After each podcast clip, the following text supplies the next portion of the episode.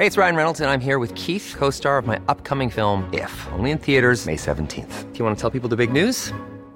All right, I'll do it. Sign up now and you'll get unlimited for $15 a month in six months of Paramount Plus Essential Plan on us. Mintmobile.com slash switch. Upfront payment of $45 equivalent to $15 per month. Unlimited over 40 gigabytes per month. Face lower speeds. Videos at 480p. Active Mint customers by 531.24 get six months of Paramount Plus Essential Plan. Auto renews after six months. Offer ends May 31st, 2024. Separate Paramount Plus registration required. Terms and conditions apply if rated PG.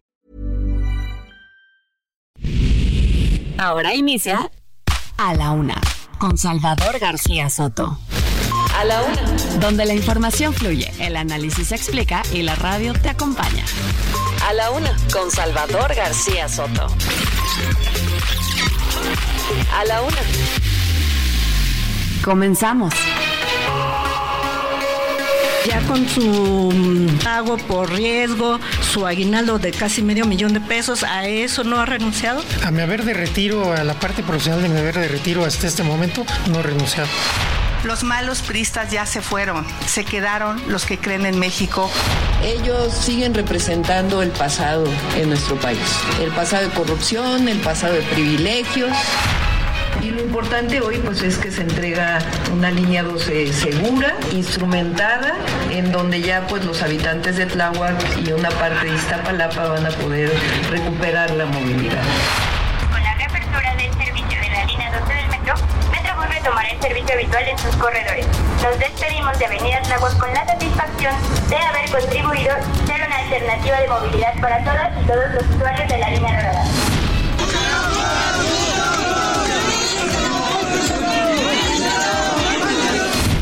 La invitaron a participar o la incluyeron en una encuesta para ser eh, candidata en Puebla y decidió quedarse con nosotros.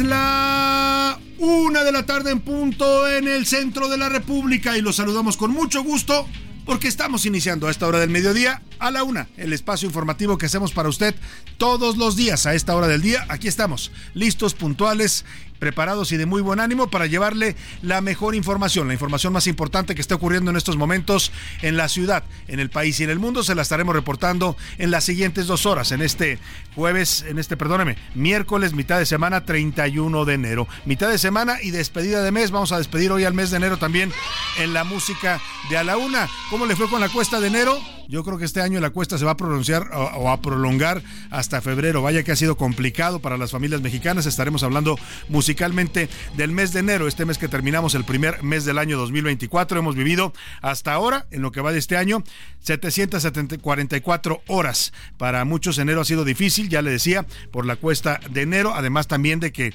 hay que decirlo, ha sido un mes más violento. Seguramente será uno de los meses más violentos de este 2024, con muchas noticias lamentables, masacres, tiroteos, eh, secuestros, cosas lamentables que hay que eh, están pasando en este país y que hemos consignado en este espacio. Incluso hay memes en las redes sociales y por eso le vamos a dedicar la música al mes de enero para señalar y remarcar que ya termina, porque en las redes sociales dicen día 83 de enero, ¿no? Parece que se hace un mes bastante largo y pesado por todo lo que significa comenzar un nuevo año en este país. Vamos a estar hablando musicalmente del mes de enero y ya sabe toda la información relevante se la estará reportando con todo este equipo de profesionales que me acompaña del periodismo, de la producción radiofónica. Vamos a estarle actualizando lo más importante del panorama informativo. Faltan ocho meses, ya nada más, fíjese usted este dato que le doy, ocho meses para que termine el sexenio de Andrés Manuel López Obrador. 243 días le quedan a López Obrador como presidente. En este momento ya ha transcurrido el 88.56% de su mandato.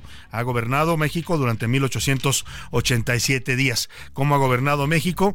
Esa pregunta se la dejo a usted que tendrá la mejor opinión. Eh, pero vamos a hablar de temas importantes en este miércoles y por supuesto saludamos con gusto a toda la República Mexicana donde escuchan esta transmisión desde el 88.5 del FM aquí en la Ciudad de México. A toda la República saludamos a las ciudades de Monterrey, Nuevo León, de Guadalajara, Jalisco, a la comarca lagunera les mandamos saludos, a Tuxtla Gutiérrez, Chiapas, al Estado de México donde nos escuchan en varios municipios como Texcoco, a Guanajuato también donde nos escuchan en San Felipe Torres Mochas, Acapulco Guerrero donde ya poco a poco vamos restableciendo nuestra señal en el puerto de Acapulco, a Chilpancingo Guerrero la capital, a Tepic Nayarit, a Oaxaca capital, al Istmo de Tehuantepec también en Oaxaca, San Juan del Río Querétaro, a Tampico Tamaulipas, el bello puerto, también al, a la gente de que nos escucha a través de Radio Heraldo en Tamaulipas, allá en Tampico, a la gente de Altamira y de Ciudad Madero, que son zonas conurbadas, al radio, al radio Altiplano, allá en alianza con el Heraldo Radio, el Altiplano de Puebla y Tlaxcala,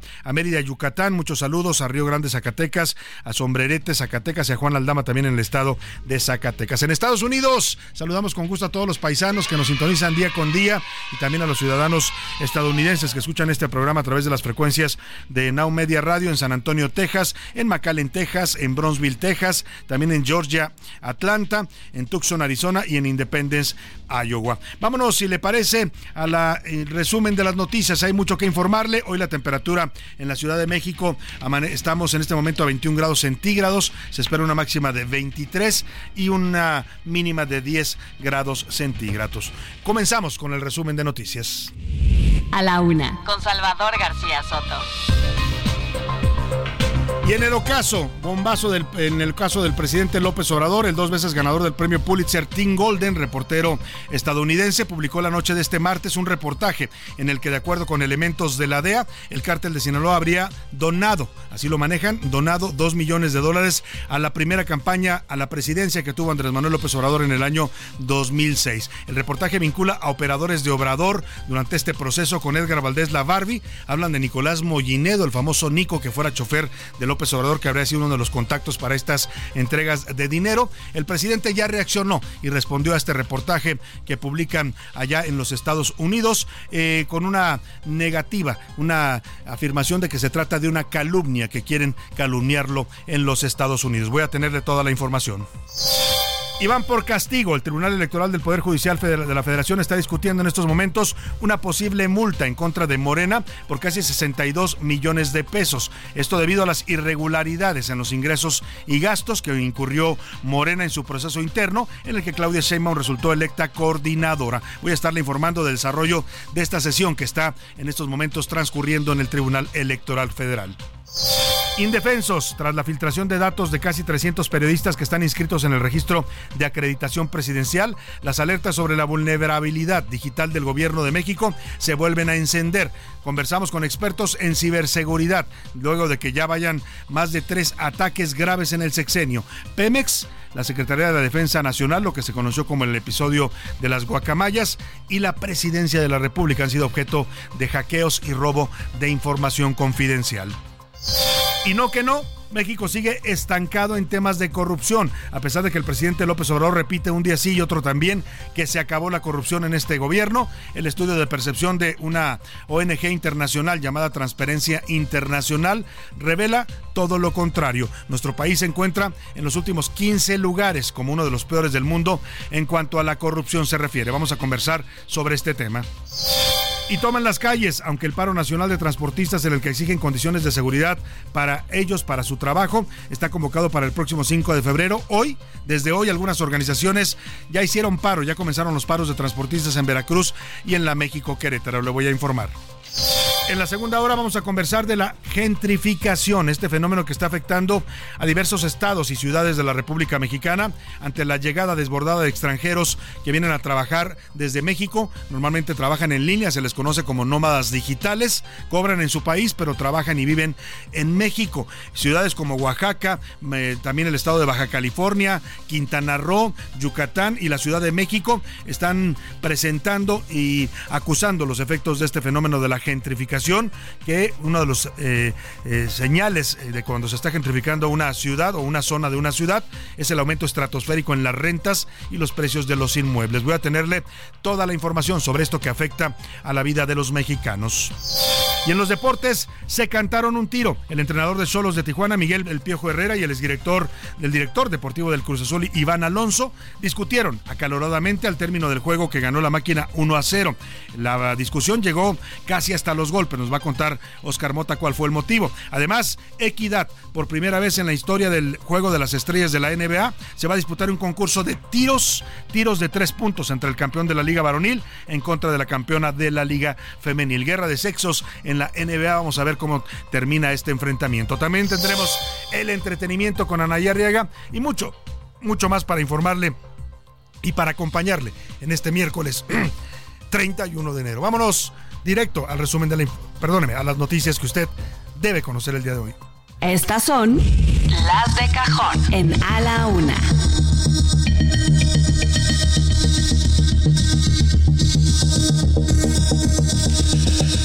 Una de la tarde con 10 minutos y comenzamos con la información en este miércoles a la mitad de la semana y al final del mes de enero.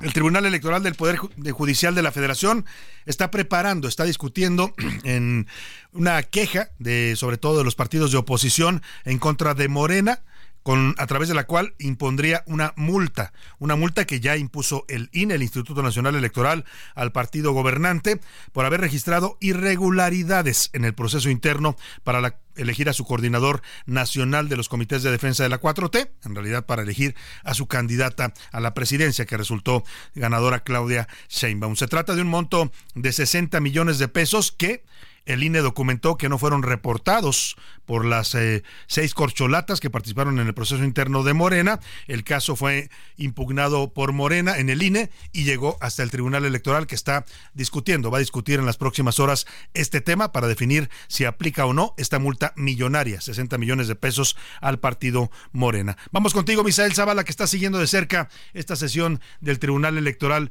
del Poder Judicial de la Federación. Te saludo, muy buenas tardes.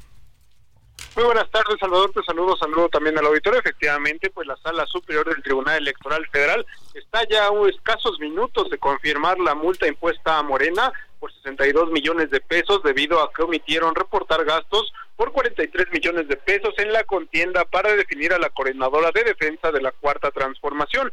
En esta sesión pública, los magistrados de la Sala Superior ya eh, pues anunciaron su voto. Aún no se da la votación, Salvador, pero ya los cinco magistrados anunciaron su voto y coinciden ah, en ir a favor de un proyecto del magistrado Felipe de la Mata Pizaña y eh, el cual confirma la multa de 63 millones de pesos al partido político Morena. De la Mata Pizaña sostuvo que fue una campaña enorme y extensa que desarrolló Morena para definir a su coordinadora nacional de los comités de la Cuarta Transformación, en la que participaron Claudia Sheinbaum, Marcelo Ebrard, Adán Augusto López Hernández, Ricardo Monreal, así como el petista Gerardo Fernández Noroña y el del verde ecologista Manuel Velasco. También en este posicionamiento fijó eh, pues, su postura Yanino Talora, quien dijo que está a favor de este proyecto. Pero ¿qué te parece si vamos a escuchar cómo lo dijo la magistrada Yanino Talora?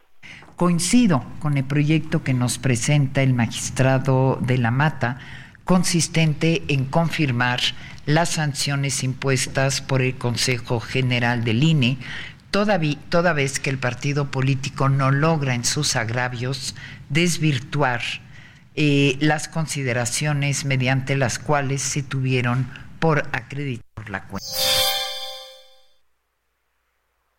Salvador, esta sanción de 62 millones de pesos eh, se debe a que Morena omitió reportar gastos por 43 millones de pesos, entre los cuales se detectaron gastos no comprobados por 25 millones de pesos en 4.800 elementos, tanto espectaculares, propaganda de autobuses, bardas y otros elementos que eh, pues las corcholatas decidieron omitir en sus reportes de gastos. A su vez también Morena omitió eh, pues reportar estos gastos y por eso se le aplica esta sanción de 62 millones de pesos.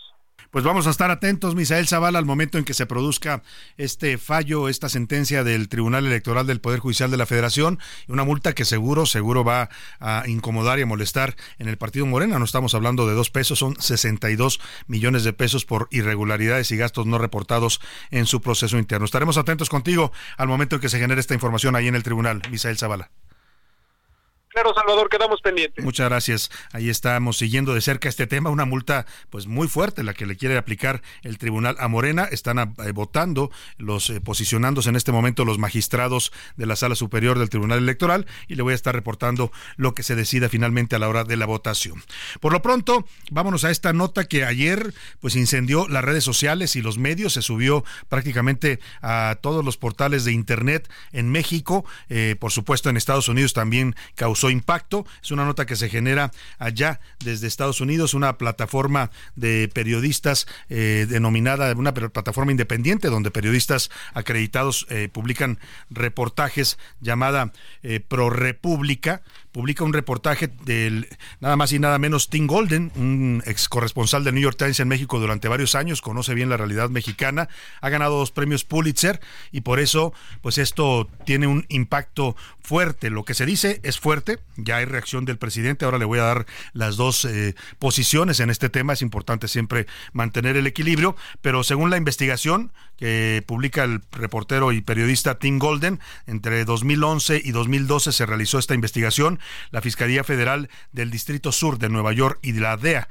la agencia antidrogas estadounidense, eh, hicieron señalamientos de que el cártel de Sinaloa habría financiado la campaña de Andrés Manuel López Obrador cuando fue candidato a la presidencia en el año 2006. Ojo, no estamos hablando de esta última campaña en la que gana López Obrador la presidencia, sino del año 2006 de cualquier modo el tema es bastante delicado, con hasta 68 millones de pesos, es decir, 2 millones de dólares que dicen habrían sido entregados por eh, gente del cártel de Sinaloa. Mencionan en concreto a Edgar Valdés Villarreal La Barbie como uno de los operadores de esta donación, así la denomina el reportaje, y hablan de contactos en el equipo de López Obrador tan cercanos al, al hoy presidente, entonces candidato presidencial, como Nicolás Mollinedo Usted lo recuerda porque efectivamente se volvió un personaje muy conocido públicamente, era el que le manejaba a López Obrador el famoso Zurito Blanco, allá por los años cuando fue jefe de gobierno de la Ciudad de México entre 2000 y 2006, eh, un hombre que tuvo toda la cercanía al presidente. Eh, y bueno, pues eh, afirman esta afirma el reportaje que se realizó esta donación. La información también fue replicada por la periodista Anabel Hernández en una columna titulada El cártel de Sinaloa financió la campaña de AMLO que publicó en la 2 TV, la televisión pública de Alemania. Vamos a escuchar lo que dice el reportaje y ahora le pongo también la reacción del presidente que responde directo y de frente a esta fuerte acusación que se hace desde los Estados Unidos. Milka Ramírez nos cuenta. Una nueva bomba informativa explotó en nuestro país. De acuerdo con el reportaje titulado Los narcotraficantes de drogas condujeron millones de dólares a la primera campaña de López Obrador, del dos veces ganador del Pulitzer, el periodista Tim Golden, y publicado en Pro República, la primera campaña presidencial de López Obrador en 2006 habría sido financiada con dos millones de dólares provenientes del cártel de Sinaloa. El reportaje de Golden se basa en declaraciones de al menos una docena de testigos protegidos de la DEA, funcionarios estadounidenses y mexicanos, para una investigación de la Agencia Antidrogas y la Fiscalía Federal del Distrito Sur de Nueva York. Todo empezó en 2005. Andrés Manuel López Obrador acababa de renunciar como jefe de gobierno de la Ciudad de México. Durante una reunión convocada por el hijo del empresario minero en Durango, Francisco León García, en Nuevo Vallarta, Nayarit, se habría acordado que el cártel de Sinaloa aportaría dos millones de dólares a la campaña de López Obrador. En este encuentro también estuvieron presentes los empresarios Deep Jones y Edgar Villarreal, alias La Barbie, como representante de Arturo Beltrán Leiva. El abogado de La Barbie, Roberto López Nájera, sería el contacto para hacer llegar el dinero del cártel. Ambos empresarios explicaron que estaban ahí con conocimiento de López Obrador. De López Obrador. Tiempo después a López Nájera le presentaron a Mauricio Soto Caballero, personaje muy cercano al actual integrante de Morena. También presentaron a Nicolás Mollinedo, conocido como jefe de la logística de campaña y chofer de Andrés Manuel López Obrador. El dinero se entregó a Soto Caballero en tres partes. Además, la organización apoyó con más dinero para acarrear personas a mítines como los organizados en Durango. Cuando López Obrador perdió las elecciones, la Barbie habría enfurecido y habría intentado obligar al magistrado presidente del Tribunal Electoral para que fallara a favor de Obrador. No llevó a cabo el plan, pero sí habría inyectado dinero para las manifestaciones e inconformes con el resultado de las elecciones.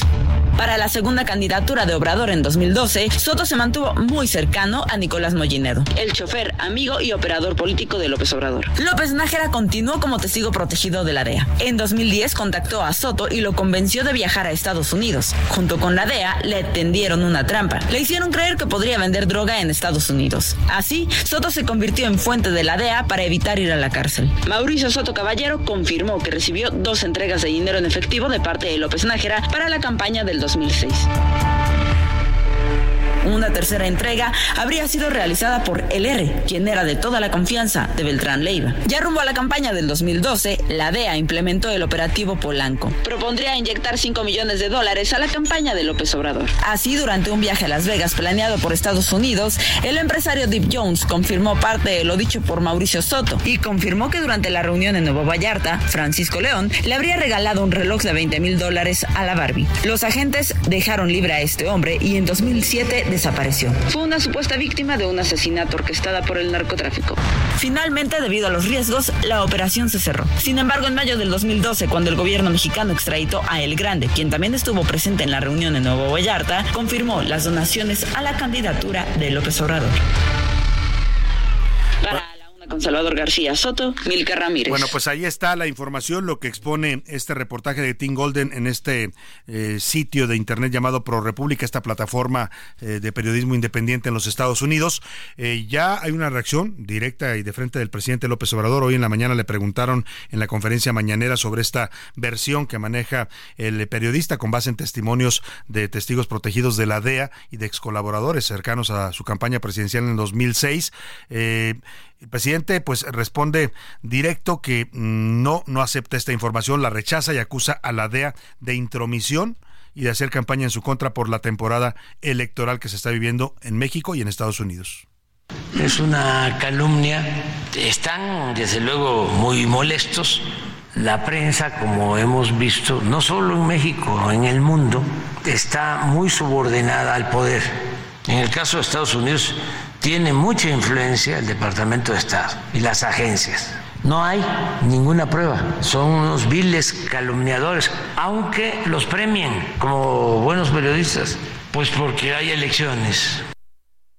Está el presidente con su respuesta, remite esto a la contienda electoral en los Estados Unidos. Y mire, el contexto, yo le digo lo que se escucha y se maneja. Se habla efectivamente de esta mala relación que existe entre el gobierno de López Obrador y la DEA hay resentimientos, digamos, en la DEA porque el gobierno de López Obrador pues endureció las políticas de México en cuanto a la actuación y a la presencia de agentes de la DEA en territorio mexicano, prácticamente los expulsó, los sacó de México, había varios agentes acreditados en el gobierno de Peña Nieto y en el de Felipe Calderón, no se diga, tenían mangancha con Felipe Calderón, la DEA, la Marina de Estados Unidos, todas esas agencias entraban al territorio mexicano, incluso hay versiones de que participaban, participaban físicamente en operativos contra el narcotráfico, pero bueno, eh, está ese contexto, pues, ¿no? Eh, eh, ahí esta mala relación y este esta molestia de la DEA en contra de López Obrador y hay quien atribuye también a eso que hayan detonado en este momento el escándalo. El asunto viene desde 2006, no es un asunto nuevo.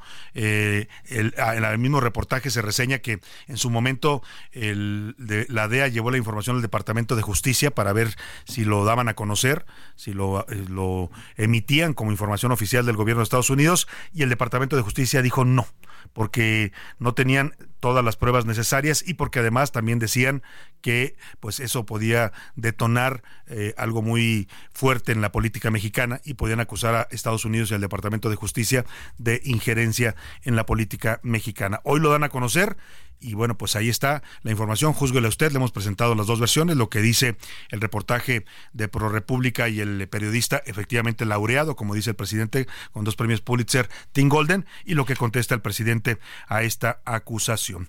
Hay reacciones, hay reacciones a esto, además del presidente, también la candidata opositora Xochil Gálvez habló del tema y dijo que pues reta a López Obrador a que denuncia, que presente una denuncia por difamación o calumnia, como él lo llamó, al gobierno de Estados Unidos.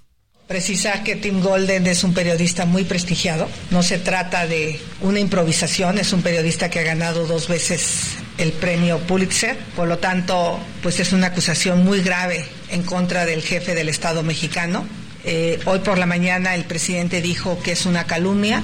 Es muy delicada esta acusación y también deja claro que la participación de la delincuencia organizada en las elecciones ha sido permanente. Ojalá el presidente proceda legalmente si él dice que es una calumnia. Bueno, pues ahí está lo que eh, responde Xochil Gálvez, que el presidente debe de demandar, si es que él habla de que es una difamación y una calumnia, está estaría en su derecho, si es el caso, él, si está seguro él que no ocurrió esto en su campaña, como lo afirma, pues, pues tendría la posibilidad legal de demandar allá en los Estados Unidos. Me voy a ir a la pausa y al regreso, ¿qué vamos a tener para nuestro público, José Luis Sánchez? Salvador, eh, buenas tardes. A pesar de que se anunció el paro nacional de transportistas el próximo 5 de febrero, ya hoy, tan, sol, tan solo en la México Querétaro y en Veracruz, hay transportistas que están haciendo un paro y vamos a tener el tema. Le vamos a dar toda la información. Vámonos a inaugurar la música de despedida del mes de enero. Qué bueno que se acabó enero con esto que se llama Día de Enero de Shakira, una canción de 2005. No le cambies. Estás en A la Una con Salvador García Soto. Información útil y análisis puntual. En un momento regresamos. Ya estamos de vuelta en A la Una con Salvador García Soto tu compañía diaria al mediodía. La rima de Valdés. ¿O de Valdés la rima? Ya la espera desespera. Por fin se termina enero. Que comience ya febrero. Veremos qué nos espera. Que se quite la flojera y las resacas añejas. A quitarse mañas viejas del año que ya pasó 24 comenzó, pero entrar tú no lo dejas. Que ya la cuesta de enero se termine, por favor. Hay que bajarle al licor. Ya no hay fiestas. Eso espero. Hay que reducir a cero parrandas y comilonas. Si a la salud tú le abonas, te va a rendir más el año. Si le bajas a los daños, mejoras como persona. ¿Y qué pasó con la dieta? Casi no has ido al gimnasio, ya te veo medio reacio y a correr le pones jeta. Hasta arriba las tarjetas, hay que encarrilar el viaje. En serio, no te hagas guaje, ya se nos fue el primer mes, hay que cambiar. ¿Cómo ves? Aligera el equipaje. La cuesta de enero es definida por la Real Academia Española como un periodo de dificultades económicas, que coincide con este mes a consecuencia de los gastos extraordinarios hechos durante las fiestas de Navidad. Pero ánimo, la buena noticia es que ya casi es febrero. Una de la tarde con 33 minutos. Estamos regresando de la primera pausa de a la una con esta canción del Sir Elton John, el caballero Sir Elton John, con mm, esto que se llama January o Enero en español. Es una canción incluida en su álbum The Big Picture. Eh, eh, pues habla de un amor que empezó en el verano y terminó en el mes de enero. Dice que es un amor pasajero pero intenso que le hace ver este mes como algo doloroso. Cada mes significa algo, dice Elton John en su letra, pero enero es el mes que me preocupa. Debiste besar hasta lastimarte. Debió ser una noche salvaje. Estamos despidiendo por todo lo alto al mes de enero, que se ve difícil, largo, pesado para los mexicanos por la cuesta, pero ya está terminando. El ojo público. En A la Una tenemos la visión de los temas que te interesan en voz de personajes de la academia, la política y la sociedad. Hoy escuchamos a Luis Farías Mackey en Buscando Sentido.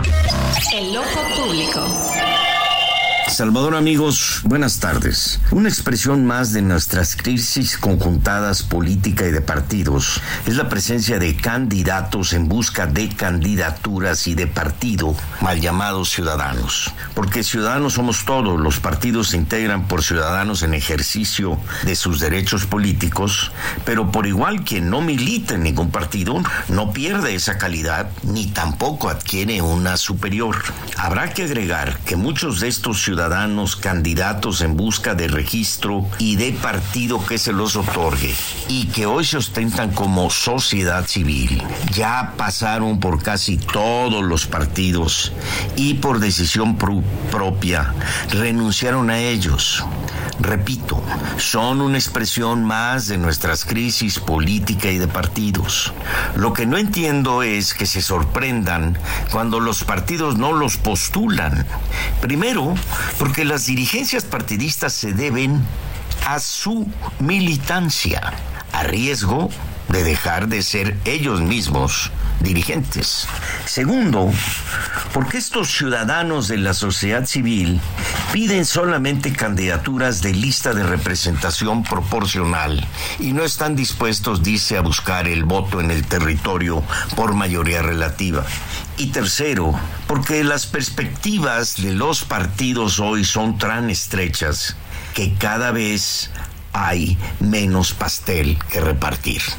Lo anterior habrá que considerarlo a su vez a la luz de la crisis de los partidos, que también se expresa y con mayor fuerza en la pobreza e impresentabilidad de sus cuadros y dirigencias. Al final todos perdemos, pues, hasta que no admitamos que nuestras crisis exigen soluciones diferentes pero también sujetos diferentes. No nada más cambio de colores, de motes, de clasificaciones o de piel. Buenas tardes. A la una. Con Salvador García Soto. Una de la tarde con 37 minutos. Regresamos con más información para usted aquí en A la Una. Y bueno, pues estábamos hablando de este reportaje publicado por la plataforma de periodismo independiente en Estados Unidos, Pro República, que pues ha causado, por supuesto, reacciones y mucha especulación en México, por lo que señala una acusación fuerte en contra de quien hoy es el presidente de México.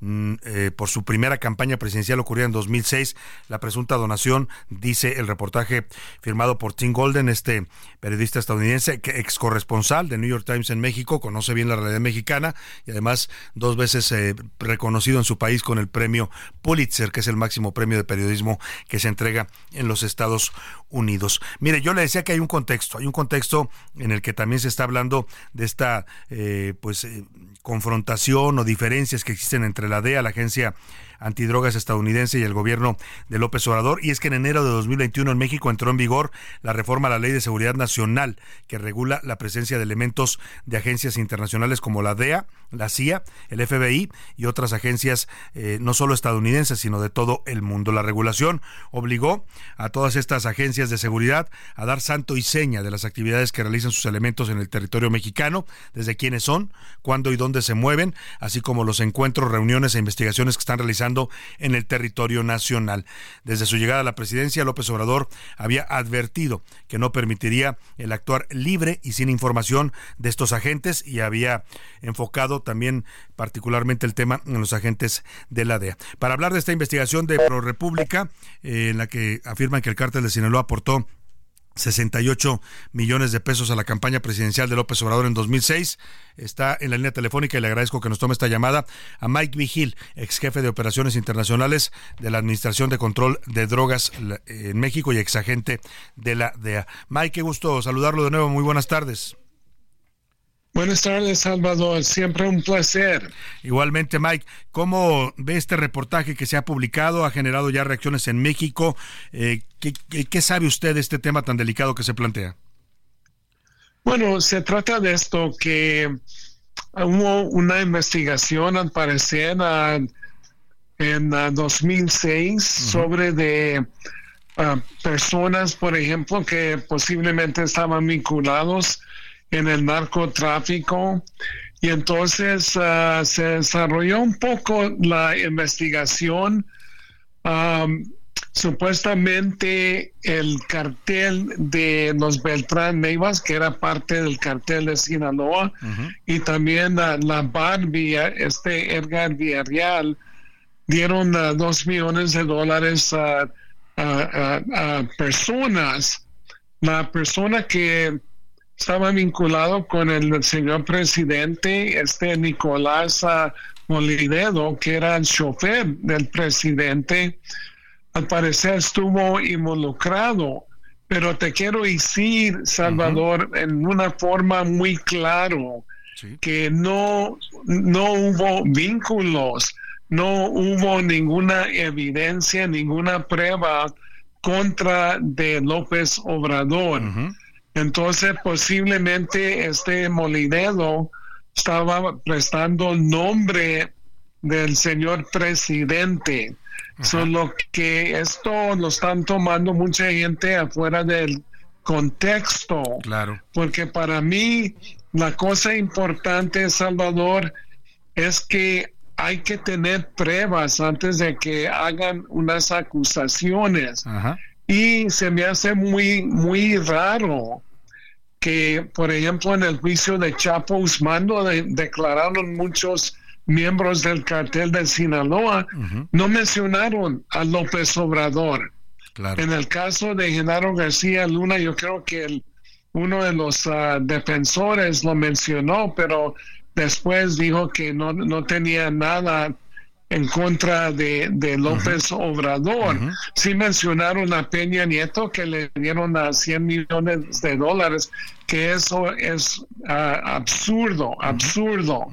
Solo que nunca lo mencionaron, no hay ninguna prueba y luego se pararon la investigación, un comité que revisa los, ah, los ah, asuntos así muy sensibles, solo que no hay nada contra del exmandatario, pero se trata de esto, que publicar, de, cuando publican cosas así, ah, así que las personas van infiriendo que posiblemente hay vínculos con López Obrador, es muy grave porque ahora se va a dañar las relaciones entre México y los Estados Unidos, en, especialmente en el combate de drogas. Claro. Porque el mandatario lo va a tomar así como un ataque personal. Claro. Y aparte de eso, que quieren uh, influir en las uh, elecciones, presidenciales. Sí, de hecho esa es la respuesta hoy del presidente, no solo descalifica la información, lo, lo, llama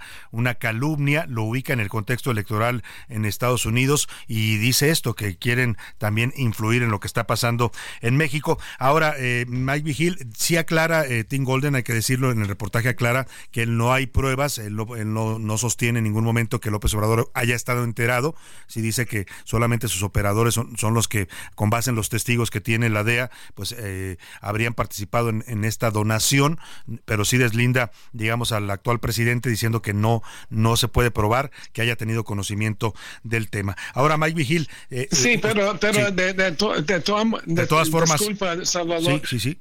Pero, pero de todas maneras, publicando una nota así.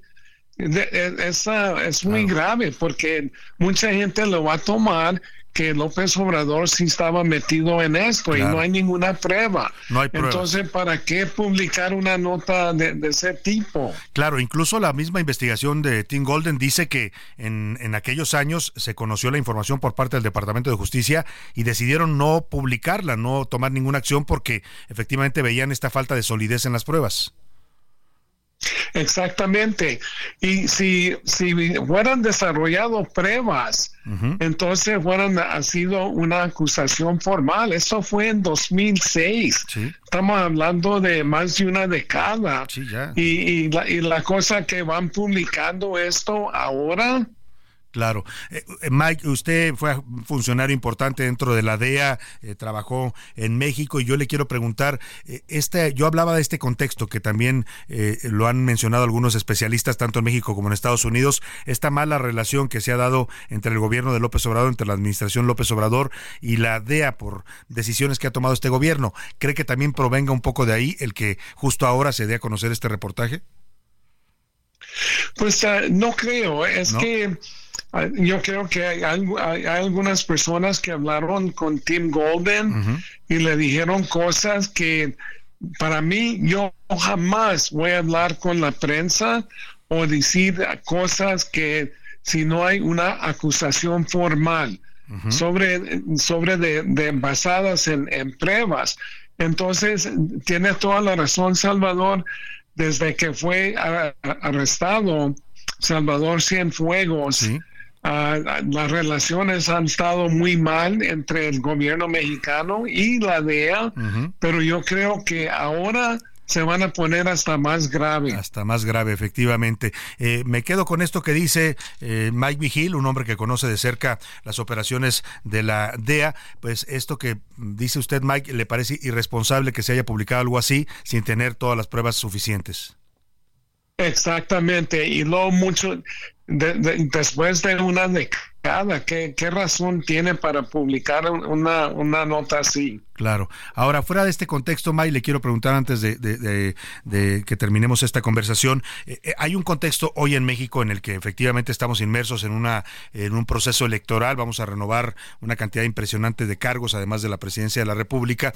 Y hay algo que ayer denuncian incluso magistrados del Tribunal Electoral, que es la máxima autoridad de las elecciones en México, diciendo que la presencia del crimen organizado, pues ya, ya no solo es, eh, está vigilando las elecciones como ocurría en mucho tiempo, sino que ahora intervienen directamente, quieren eh, vetar eh, candidatos y quieren promover candidatos de ciertos partidos. ¿Esto qué opinión le merece en el contexto, pues, de una, un crecimiento de la violencia y de la impunidad del narcotráfico en México? Bueno, se trata de esto, que los, los narcotraficantes siempre han tratado de incluir campañas políticas. Yo vi eso cuando yo estaba trabajando en Colombia, en Medellín, en Barranquilla, donde daban bastante dinero para apoyar a un candidato que, por ejemplo, les favorecía a los narcos. Entonces, uh, sí, ellos, ellos ah, tratan de influir las campañas así ah, con dinero o con amenazas. Pues sí, y lo estamos viviendo ahora también en México. Mike Vigil, ex jefe de operaciones internacionales de la Administración de Control de Drogas en la eh, DEA en los Estados Unidos, le agradezco mucho de verdad que nos haya dado este punto de vista importante. Muchas gracias, Salvador. Muchas gracias. Ahí está la opinión de Mike Vigil. Pues él dice que no está de acuerdo con esta publicación, ¿eh? que le parece pues que no hay pruebas suficientes, que nunca las hubo sobre eh, acusar directamente al actual presidente de México, entonces candidato presidencial en 2006, cuando no hay ninguna evidencia de que él haya estado enterado o haya recibido estos dos millones de dólares que afirma el reportaje publicado hoy por ProRepública y por Tim Golden. Importante la opinión porque es un hombre pues con una carrera eh, larga en la DEA, estuvo también eh, como jefe de operaciones de la DEA en México, así es que pues vale vale mucho su opinión en cuanto a que ve eh, pues claramente una intención política de influir lo que está pasando en México con este reportaje publicado por esta plataforma de periodismo independiente. Vamos a dejar ahí el tema, estaremos por supuesto dándole más reacciones en el momento en que se generen. Por lo pronto, vamos a información de último minuto para ver qué nos tiene José Luis Sánchez. Último minuto en A la Una, con Salvador García Soto. Luis, venga. Cuidado que ahí viene el toro. Pues ahí venía Salvador porque otra vez la Plaza de Toros México va a ser cerrada. Hace unos minutos Sandra de Jesús Zúñiga, jueza quinta del distrito, del, distrito en materia administrativa, acaba de otorgar la suspensión provisional, es decir, un nuevo amparo que cuestiona la ley de la celebración de espectáculos públicos capitalina y fue promovido por la asociación Todas y Todos por Amor a los Toros. ¿Qué significa eso? Bueno, pues se concede la suspensión una, una más para que se detengan las corridas de toros en la Plaza México. Esto luego de que el pasado domingo regresaran, luego de dos años, y una nueva suspensión en contra de estas corridas. Pues no le va a gustar a los taurinos, por supuesto tampoco a los empresarios. Veía ya reacciones de algunos que decían, oigan, están afectando familias que dependen de esta actividad, pero bueno, pues también está la otra posición de los animalistas que dicen que este es un espectáculo de crueldad animal innecesaria. Por lo pronto una jueza le da la razón otra vez a los animalistas y suspende de nuevo las corridas de toros en la Plaza México. Y esto ocurre, Salvador, justamente a cinco días del aniversario de la plaza, que es el próximo 5 de febrero. Pues no se va a poder celebrar porque hay este fallo judicial, a menos que lo logren pues eh, los abogados de la Plaza México eh, pues impugnar eh, y dejar sin efecto en cinco días, cosa que se ve difícil. Oiga, vamos a más información rápidamente. A pesar de que los eh, transportistas de, de, México, del país, habían anunciado un paro nacional para protestar y exigir seguridad y justicia en su actividad, le hemos hablado de que hay hasta 46 robos diarios, asaltos en los que muchas veces también incluso son asesinados o golpeados o secuestrados los operadores de transporte. A pesar de que habían convocado un paro para el 5 de febrero, pues ya se les adelantaron, adelantaron algunos. Resulta que hoy ya hay dos paros en Veracruz y aquí en la México Querétaro. Y en la México Querétaro se encuentra Israel Lorenzana y le pregunto cómo está el paro. Israel, te saludo, buenas tardes. Salvador García Soto, es un gusto saludarte esta tarde. Y bueno, pues lamentablemente la circulación está totalmente desquiciada a través de la autopista México-Querétaro. Hay un largo rezago de vehículos, tanto particulares como de transporte público. Esto por una manifestación de transportistas, los cuales están pidiendo el alto a los operativos, el que pues tengan seguridad en las diferentes autopistas y carreteras del país y además también que regulen las tarifas de las grúas que operan en las diferentes carreteras y autopistas Salvador. Lamentablemente la circulación está totalmente colapsada, esto desde las inmediaciones de Tepozotlán y prácticamente hasta hasta la zona de Perinorte de Salvador. Hay que recomendar a nuestros amigos utilizar en estos momentos la vía Gustavo Vaz, la carretera Cautitlán Tlanepantla o la vía José López Portillo, esto con dirección hacia la Ciudad de México. Los manifestantes pretenden llegar a las oficinas de gobernación y en estos momentos están siendo escoltados por elementos de la Guardia Nacional del sector carreteras, también la Policía Municipal de Cautitlán Izcalli y además la Policía Estatal. De manera que, bueno, pues este grupo de manifestantes que avanza a bordo de algunos trailers van en carriles centrales desquiciando la vialidad, así como pues, a tomar alternativas. Salvador García Soto, la información que yo te tengo esta tarde. Muchas gracias, Israel Lorenzana. Hay que tener cuidado si usted transita por el periférico, eh, sobre todo en la entrada de Querétaro, pues está afectado por esta eh, movilización de transportistas que se dirigen hacia la Secretaría de Gobernación a exigir justicia. También en Veracruz se están reportando paros en este momento de transportistas. Más adelante vamos a ir con nuestro corresponsal allá. Por lo pronto, hay información de último minuto. Mario Miranda está en la torre de Pemex porque se está reportando una granada. Se alertó de la presencia de una granada en la torre de petróleos mexicanos. Mario, te saludo. Buenas tardes. ¿Qué tal, Salvador? Muy buenas tardes. Pues sí, efectivamente tenemos un fuerte operativo de seguridad, lo que es en las instalaciones de la Torre Pemex, ubicadas en Marino Nacional, en la alcaldía Miguel Hidalgo. Tenemos presencia del Ejército Nacional Mexicano, así como de Protección Civil, quienes ya en este lugar han retirado, encontraron una granada en el área del jardín, a un costado de una de las torres de Pemex. Este artefacto explosivo se encontraba en el jardín, fue reportado por personal que trabaja aquí, llegó el ejército, ya en estos momentos lo retiraron, lo subieron a una camioneta, todavía continúa pues aquí el hermetismo, el movimiento, no se requirió desalojo del personal, están totalmente en las torres con los trabajadores, esto lo hicieron pues a discreción del personal de trabajadores, pero ya afortunadamente ya el artefacto ya fue colocado en una de las camionetas del Ejército Nacional Mexicano. Muy bien, pues gracias por la información, Mario Miranda, estaremos atentos. Muy buena tarde. Vámonos a los deportes con el señor Oscar Mota. Los deportes en A la Una con Oscar Mota. Señor Mota, ¿cómo está usted? Mi querido Salvador García Soto, amigas, amigos, hoy un gran día para ganar. Comentarles eh, rápidamente, se publicó hace unos instantes el nuevo calendario de la Leagues Cup 2024, este torneo que enfrenta a todos los equipos de la Liga MX en contra de todos los de la MLS. Es un mes de partidos de fútbol, entonces, pues básicamente para que usted no se va a aburrir. Bueno, quién sabe, depende de, Depende cómo estén los partidos. Depende cómo estén los partidos. A ver, se van a enfrentar por equipos. Número uno, el América, junto con el Columbus Club, van a calificar directo a la siguiente ronda por el estatus de campeón actual de América, también de Columbus y demás. Entonces, algunos de los eh, detalles que hay que destacar en cuanto a los grupos, a ver, Chivas y Chicharito Hernández, que teóricamente esperemos ya esté para jugar en ese entonces, que sería a mediados de este, de este año, se van a enfrentar a su ex equipo, al ex equipo de Chicharito. Va a ser un Chivas ah, contra Galaxy. Nada más que todos los partidos van a ser allá en Estados Unidos, eso sí hay que destacarlo. Y por la parte del Inter de Miami con Lionel Messi. Qué curiosa decisión que sean en Estados Unidos. ¿Por qué será? señor ¿Será porque el dólar vale más que el peso? Poderoso caballeros don dinero. Poderoso caballeros don dinero, querido Salvador. Eh, la parte del Inter de Miami, obviamente con Lionel Messi, Lucho Suárez, Sergio Busquets y demás van a enfrentar a Tigres de la Universidad Nacional Autónoma de, Nuevo León y al Puebla. Entonces, parte de lo que podemos destacar dentro del acomodo de grupos, lo revisamos más adelante. Oye, al regreso vamos a platicar contigo en otro segmento de deportes de lo que está pasando con el eh, Super Bowl. Correcto. Y el fenómeno de esta chica. Taylor Swift. Taylor Swift, ¿cómo genera dinero en la NFL? 335 millones de dólares le ha generado en ganancias a la NFL y a los Chiefs. A la NFL y a su novio también. Además, no, imagínate. Ya nos platica Oscar Mota al regreso. Voy a ir a la pausa, se nos fue la primera hora, pero al regreso le voy a platicar. En estos momentos se está votando ya la sala superior del Tribunal Electoral del Poder Judicial de la Federación si multan o no multan al Partido Morena con 62 millones de pesos. Ya le cuento al regreso. No le cambies. Estás en A la Una con Salvador García Soto. Información útil y análisis puntual. En un momento regresamos. Ya inicia la segunda hora de A la Una con Salvador García Soto. A la una. Donde la información fluye, el análisis se explica y la radio te acompaña. A la una. Con Salvador García Soto. A la una.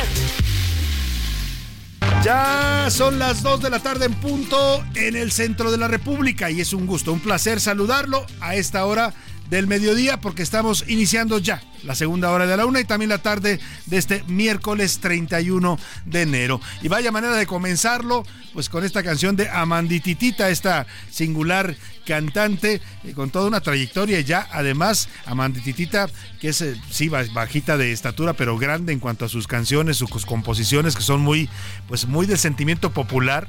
Y esta no es la excepción habla de la cuesta de enero un estilo único e irrepetible donde aborda temas que a los mexicanos nos preocupan. Y vaya si usted sabe, yo no le tengo que explicar cómo nos preocupa y cómo nos eh, pesa la cuesta de enero y las dificultades que vivimos en este mes que hoy estamos cerrando, sobre todo en el tema económico. Esperemos que con enero se vaya también ya el fin de la cuesta, que veamos la nuestra y por lo pronto pongas a bailar al ritmo de Amandititita, esta gran cantante que además es hija de un otro gran rockero que es el señor Rodrigo, que falleció lamentablemente en el temblor de 1985. Arrancamos la segunda hora con mucha información todavía para compartirle. Ahora le cuento los temas que le tengo preparados. Está surgiendo ya la votación en el Tribunal Electoral del Poder Judicial de la Federación. Ha decidido por unanimidad, escuche, por unanimidad de los cinco magistrados que hoy integran la Sala Superior del Tribunal, multar con casi 62 millones de pesos al partido Morena por irregularidades e ingresos y gastos no reportados en su proceso interno, del cual resultó ganadora Claudia Sheinbaum como candidata, bueno, como coordinadora de la 4T, equivalente a que hoy es candidata a la presidencia. También vamos a platicar de la filtración de datos de los periodistas en la presidencia de la República. Hablamos con expertos en ciberseguridad. ¿Qué está pasando en el gobierno de México que les hackean todo?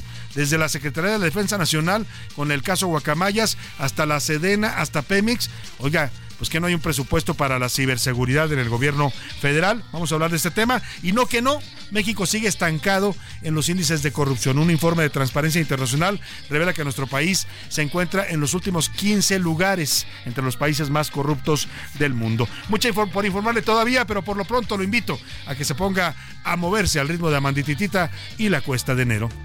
Dos de la tarde con cuatro minutos. Vámonos a más información. Y le ya le adelantaba que se acaba de producir hace unos minutos la votación de manera unánime de los magistrados que integran la sala superior del tribunal. En este momento solamente hay cinco, porque no han nombrado a dos que están pendientes, pero todos, los cinco, decidieron que Morena violó la ley en su proceso interno y que sus corcholatas, las seis corcholatas, no reportaron ingresos y gastos que hicieron en ese proceso, por lo cual los están multando con 62 millones de pesos. Una sentencia fuerte la que está emitiendo el tribunal, que seguramente estará generando ya reacciones en el partido gobernante. Vamos hasta la sede del Tribunal Electoral del Poder Judicial de la Federación, allá en los rumbos del sur, vaya, el sur profundo de la Ciudad de México, donde se encuentra Misael Zavala. ¿Cómo estás, Misael? Muy buenas tardes.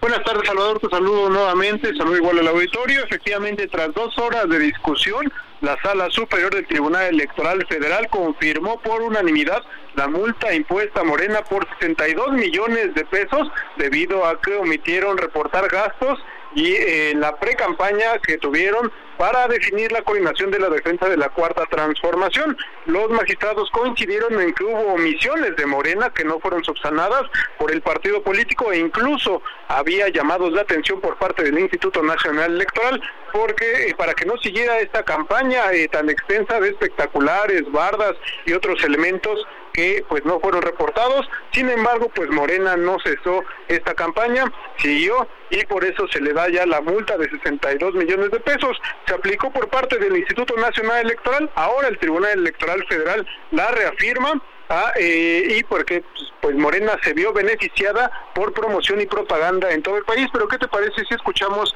el momento en el cual pues se da la votación? En consecuencia, en el recurso de apelación 391 de 2023 se resuelve. Único se confirma la resolución impugnada en lo que fue materia de la controversia.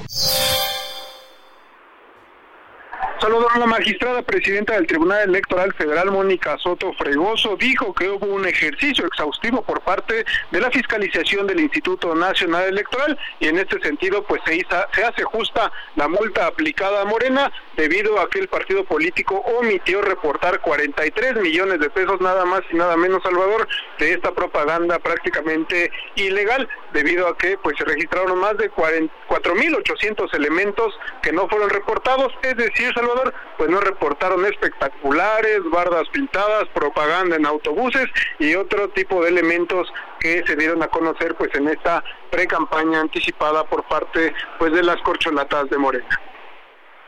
Muchas gracias, Misael Zavala. Pues vaya fallo, un fallo sin duda eh, eh, fuerte el que está emitiendo el tribunal y que sienta un precedente para los temas de las eh, precampañas y las campañas anticipadas que claramente vimos los mexicanos en este proceso interno de Morena. Este, vamos a ver si en el frente hay algo similar o no, pero por lo pronto todos los mexicanos vimos estas cantidades espectaculares impresionantes que nadie decía de dónde salían. Los precandidatos se hacían tontos y decían, no, yo no tengo nada que ver. Bueno, pues ahora está sancionando por eso el tribunal. Te agradezco mucho el reporte, Misael, estamos pendientes.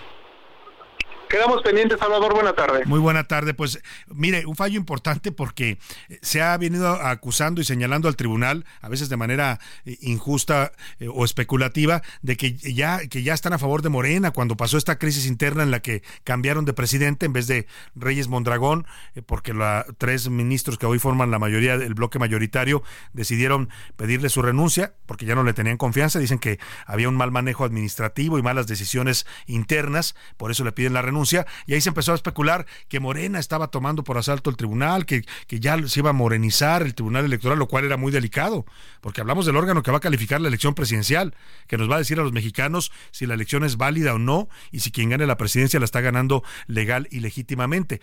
Ayer eh, tuve oportunidad de conversar, estuve en una plática con los magistrados del Tribunal Electoral del Poder Judicial de la Federación en el diario El Universal, me invitaron a conversar con ellos y la magistrada presidenta Mónica Soto justo decía esto, Decía, no nos juzguen por nuestros problemas internos. Todos los órganos colegiados siempre tienen pleitos, ¿eh? A ver, son cinco magistrados en este momento y cada uno tiene una visión de las cosas y tienen diferencias y a veces se pelean y a veces no están de acuerdo.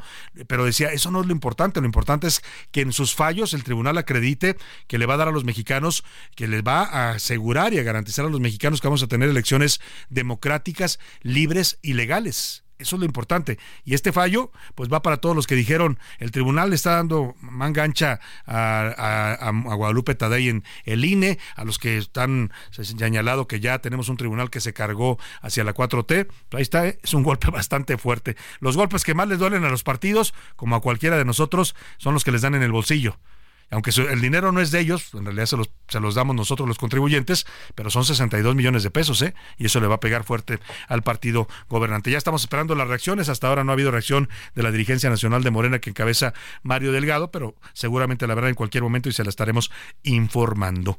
Oiga, usted ha oído hablar, y seguramente lo ha oído hablar porque es algo que se comenta hoy mucho, el tema de la gentrificación. ¿Qué es la gentrificación?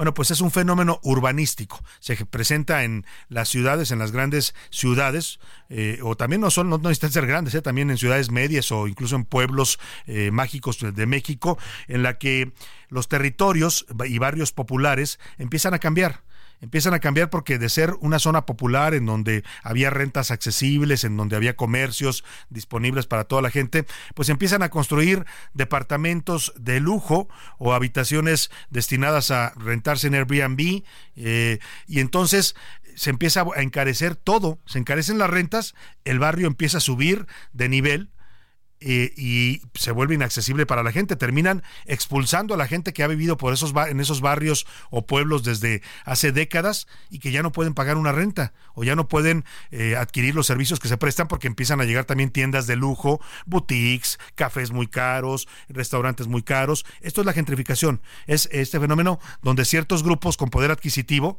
o incluso grupos con intereses en los bienes raíces, agencias de este tipo, se van apropiando de zonas populares y las van volviendo zonas de alto nivel. Lo cual genera, insisto, pues que se vuelvan inaccesibles para los habitantes de estas zonas. Ese fenómeno se está presentando en México. En México hemos tenido, como en buena parte del mundo está ocurriendo, este fenómeno de los nómadas digitales. Los nómadas digitales se les llama a ciertas personas, sobre todo en un perfil de edad que va de los 30 a los 40 eh, años, diría yo, son jóvenes en su mayoría graduados de universidades que tienen conocimientos importantes y que son contratados por grandes empresas de los Estados Unidos o de cualquier parte del mundo para trabajar en línea. Ellos no tienen que acudir físicamente a una oficina, pueden trabajar, eh, su, la sede de su empresa puede estar en París, puede estar en Washington, puede estar en Nueva York y ellos pueden vivir en donde les dé la gana. Pueden vivir en la Ciudad de México, pueden vivir en Bangkok, pueden vivir en eh, Buenos Aires, pueden vivir en los países nórdicos si les apetece, porque con el sueldo que cobran, trabajan en línea y les da para vivir en, estos lugares. Bueno, pues en México ha comenzado ese fenómeno, han llegado a varias zonas de la Ciudad de México. Ayer, eh, bueno, antier, el lunes eh, hubo una protesta en Oaxaca por este tema, en la ciudad de Oaxaca, protestando contra la gentrificación, hubo incluso disturbios, y es esta protesta en donde dicen nos están arrebatando nuestros pueblos, nuestros barrios y nuestras ciudades. Iván Márquez nos preparó este reportaje. La gentrificación es un fenómeno que cada vez impacta más en México. ¿Listo para cumplir el sueño de todo comprador vintage? ¿Qué tal un mercado al aire libre que recorre millas y está lleno de todo tipo de antigüedades, artículos vintage y comida increíble? Así, miles de extranjeros que han decidido migrar a nuestro país presumen a sus connacionales las facilidades que gracias a su poder adquisitivo pueden tener en México, desde acceso a medicamentos y atención médica muy barata, alimentos, diversión y hasta compra de inmuebles que para ellos es extremadamente barata. México se ha convertido en uno de los principales destinos para nómadas digitales y extranjeros que ante los precios bajos y facilidad de servicios acuden a nuestro país para tener lujos a costos muy muy por debajo de lo que pagarían. Entre el periodo de pandemia y pospandemia, más de 90 mil nómadas digitales llegaron a México, lo que dejó una derrama económica de más de 9 millones de pesos. Sin embargo, estas personas que solo venían por un lapso decidieron quedarse en nuestro país, provocando así un encarecimiento de la vida y hasta de desplazamiento forzado de personas. Están vendiendo todos sus terrenitos, al rato vamos a ser mozos nosotros de, de los de afuera y así va a ser. Ciudad de México es uno de los casos más emblemáticos. En colonias como Narvarte, La Condesa, La Roma, Polanco, hay incluso anuncios en inglés. Es la evidente muestra de la masiva llegada de los extranjeros. En plena Condesa, ¿Do you want to learn Spanish? En dichas zonas, la renta aumentó hasta en 118% respecto a años pasados. Esto, según un análisis realizado por propiedades.com habla Evelyn León, asesora inmobiliaria independiente. Sí, hemos visto un aumento, por ejemplo, en algunos departamentos que, he tenido. Eh, teníamos en el 2023 rentando los de 15 mil, 16 mil pesos y ahorita están en 20 mil, 22 mil pesos. No hay temor a que no se renten porque justo hay una, eh, pues una demanda creciente. Para Gabriela Quintero, maestra en estudios socioculturales, se deben tomar medidas que van desde los colonos hasta las autoridades. Estas medidas se tienen que tomar, o sea, desde lo comunitario, es decir, juntas de vecinos, pues las mismas personas de los edificios, ¿no? Y a nivel de ayuntamientos o delegaciones también se puede hacer, ¿no? Las autoridades se tienen que meter en la bronca de decir, se tienen que regular los alquileres. Oaxaca es otro estado que ha sufrido este fenómeno. El sábado hubo una protesta de pobladores que terminó en violencia, ya que los extranjeros han encarecido hasta en 135% la vida, han aumentado las rentas hasta en 80%, así como alimentos tradicionales como mole, chocolate, queso y más, que aumentaron en 70%. Incluso el mezcal aumentó en 65%.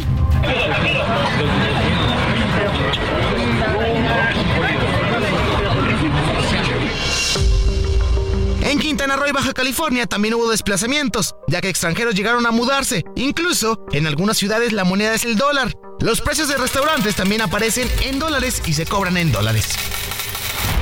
En A la Una salimos a las calles a preguntarle a la gente qué opina del tema. Esto fue lo que nos respondieron. Sí he notado mucho la gentrificación porque las zonas más con mayor renombre es la donde se, se mueven más y obviamente una renta, un este, comprar una casa ya es imposible para alguien de, de escasos recursos. Creo que me parece que es de, de, las ciudades más caras del mundo para vivir en cuestión de renta, la canasta básica, todos los servicios que tenemos que pues eh, pagar. La vida en la Ciudad de México se ha encarecido ya que el gobierno ha, ha decidido mm, darle más eh, apoyo a personas extranjeras que a los mismos locales. Así, la gentrificación, un problema que afecta a los ciudadanos.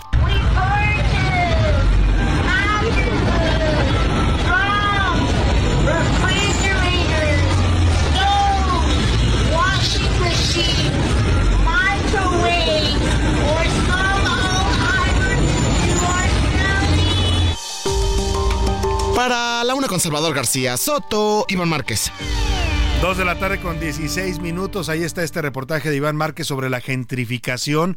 Vamos a hacerle preguntas el día de hoy sobre este tema. ¿Qué tan de acuerdo está usted o no con la gentrificación. Si le parece que es un proceso que eh, pues eh, revalora algunas ciudades o si le parece más bien que es un proceso que está afectando a los mexicanos de más eh, de medios y escasos recursos que no pueden pagar ya las rentas tan caras en algunas zonas de la Ciudad de México, de Oaxaca, de Puerto Vallarta, de Cancún. Se está generando este fenómeno en varias ciudades de México. Le hago esa pregunta. ¿Qué piensa de la gentrificación? Mándenos su respuesta al 5518 41 51 99. Ya sabe que aquí sus opiniones siempre se escuchan y salen al aire. Mándenos un mensaje de texto o de voz a través de este número que le di, que es un número de WhatsApp, sobre este tema que le planteamos el día de hoy. Oiga, y el tema de la corrupción, aprovecho también para preguntarle, ¿usted cree que, como dice el discurso del presidente López Obrador, ya se acabó la corrupción en México o lo hemos disminuido, controlado?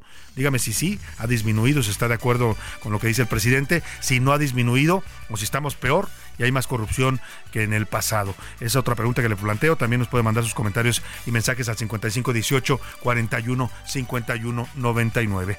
Vamos a subir también las preguntas a Twitter en este momento para que usted nos dé sus puntos de vista también en esta red social. Y hablando de corrupción, le pregunto esto porque acaba de salir el índice de percepción de la corrupción en México. Eh, lo da a conocer Transparencia Internacional y por cuarto año consecutivo nos ubican en los peores lugares en los países que en combate a la corrupción somos el lugar, para que se dé una idea, 126 de 180 naciones que son revisadas y medidas por Transparencia Internacional en su combate a la corrupción. Para que se dé una idea, estamos al nivel de Togo y de Kenia, países africanos. En ese nivel andamos en combate a la corrupción. Está mucho mejor que nosotros Uruguay, Chile, Costa Rica, Perú, Cuba está mejor que nosotros, Trinidad y Tobago, Colombia, Argentina, Brasil y la República Dominicana. Bueno, prácticamente todo Latinoamérica, la mayor parte está mejor que México en cuanto a combate a la corrupción. Y para hablar de este tema, saludo con mucho gusto en la línea telefónica a la doctora María Marván. Ella es presidenta del Consejo Rector de Transparencia Mexicana, la versión de Transparencia Internacional en nuestro país. Doctora, un gusto saludarla. Muy buenas tardes. El gusto es mío, Salvador. muchas gracias por la entrevista. Buenos días a usted, a su auditorio y buen provecho para todos. Muchas gracias, muchas gracias, doctora. Pues, eh, ¿cómo ve este resultado? No, no mejoramos en cuanto a las mediciones internacionales de corrupción, a pesar de que el discurso presidencial o el discurso de este gobierno dice otra cosa. Pues sí, parece ser que finalmente hay el convencimiento de que el discurso ha sido eso, solo discurso, no ha habido ningún tipo de eficiencia o efectividad en el combate a la impunidad, los grandes escándalos de corrupción, ya sean los heredados de sexenios anteriores, como el sexenio de Peña Nieto, con agronitrogenados de Pemex, o los escándalos propios de este sexenio, como el de Segalmex, Liconza, Liconza, con un desvío de 9.500 millones de pesos, casi 9.500 millones de pesos, se han quedado eh, pues en el limbo, eh, no han pasado de un escándalo periodístico, no tenemos una actuación eficiente de la Fiscalía General de la República, de las fiscalías locales. Recordemos que en corrupción siempre hay una parte que corresponde a las fiscalías locales, otra parte que corresponde a la Fiscalía General de la República. Hay una fiscalía creada, una, eh, sí, una fiscalía especializada en combate a la corrupción, de la que no hemos visto un solo resultado. en todo, en todo el año, no hay personas convictas y pues lo que esto nos lleva es a que en esta eh, evaluación de percepción se vea que hemos perdido el sexenio completo, que no ha habido ningún avance, que las promesas de barrer las escaleras de arriba para abajo, pues a lo mejor se perdió la escoba o no llegó ni al segundo escalón, eh, porque estamos igual que antes igual que antes, lo cual es delicado porque venimos de un sexenio donde la corrupción pues fue emblemática con Enrique Peña Nieto, eh, pero a ver, yo me acuerdo María y usted fue parte de ese esfuerzo que se hizo para crear un sistema nacional anticorrupción, eh, tenemos esta fiscalía que no da resultados, tenemos una secretaria de la Función Pública que tampoco investiga nada, eh, una auditoría superior de la Federación que documenta algunos casos pero que tampoco avanzan en la fiscalía, estamos parados en cuanto al andamiaje institucional que debiera combatir la corrupción. Eh, exactamente, a ver, el, el, Sistema Nacional Anticorrupción partió del supuesto, hoy lo sabemos erróneo, de que había realmente una preocupación por eh, la persona titular de la Secretaría de Función Pública, por la persona titular de la Auditoría Superior de la Federación, de la eh, em, del Tribunal Fiscal, del Tribunal Administrativo, eh, de eh, de la Fiscalía General de la República, por supuesto, con la Fiscalía Especializada, de que había un objetivo común de combatir la corrupción. Lo que hoy vemos es que las personas que han encabezado esas instituciones tienen muchas otras prioridades que no son precisamente combatir la corrupción y que han eh, pues dejado que esto eh, prevalezca eh, y, siga de alguna manera eh, siendo el cáncer de la sociedad en el eh, mal uso o el uso discrecional de recursos públicos, donde tanto los servidores públicos como sus cómplices de la iniciativa privada sepan que la impunidad es la apuesta más segura y por lo tanto no tengan mayor temor de estar eh, eh, cometiendo estos actos de corrupción. Claro, ahora, ¿dónde está la salida, María? ¿Qué tendríamos que hacer para mejorar en estas mediciones internacionales para que el discurso gubernamental se empate con la realidad y hablemos de una corrupción pues que empieza a disminuir en este país? A ver, ahí, están las recomendaciones de la propia eh, organización Transparencia Internacional y la verdad es que es una receta que la sabemos desde hace mucho, pero que ha tenido muy poco éxito en nuestro país. Eh, hay que empezar por fortalecer la independencia del sistema judicial, hay que fortalecer la carrera judicial, los jueces nombrados a modo, ya no digamos los ministros de la, de la Suprema Corte de Justicia de la Nación, en realidad eh, eh, lo que hacen es impedir y estorbar a que haya un efectivo combate a la corrupción. Creo que hemos disminuido también mucho en términos de la transparencia, de la accesibilidad que hay a la información de los, del gobierno. Cada día es más difícil conseguir los contratos públicos. Ciertamente tenemos periodistas muy avesados que han sabido buscar entre en la Plataforma Nacional de Transparencia con muchos trabajos, algunos de los documentos, pero esto necesitaría tener mucha mayor facilidad a través de datos abiertos y no de PDF. En fin, hay mucho que hacer, creo que el camino es claro, lo conocemos, pero ahí es donde el diseño institucional sin voluntad política es bastante limitada lo que pueda lograr. Sin duda alguna. Lo peor sería resignarnos a lo que dijo alguna vez el expresidente Peña Nieto, que es un fenómeno cultural en México. Eso sería o está siendo una tragedia para este país. María Marván, doctora María Marván, eh, presidenta de Transparencia México, le agradezco mucho esta, esta entrevista. Muchísimas gracias. Heraldo Radio, la H se lee, se comparte, se ve y ahora también se escucha.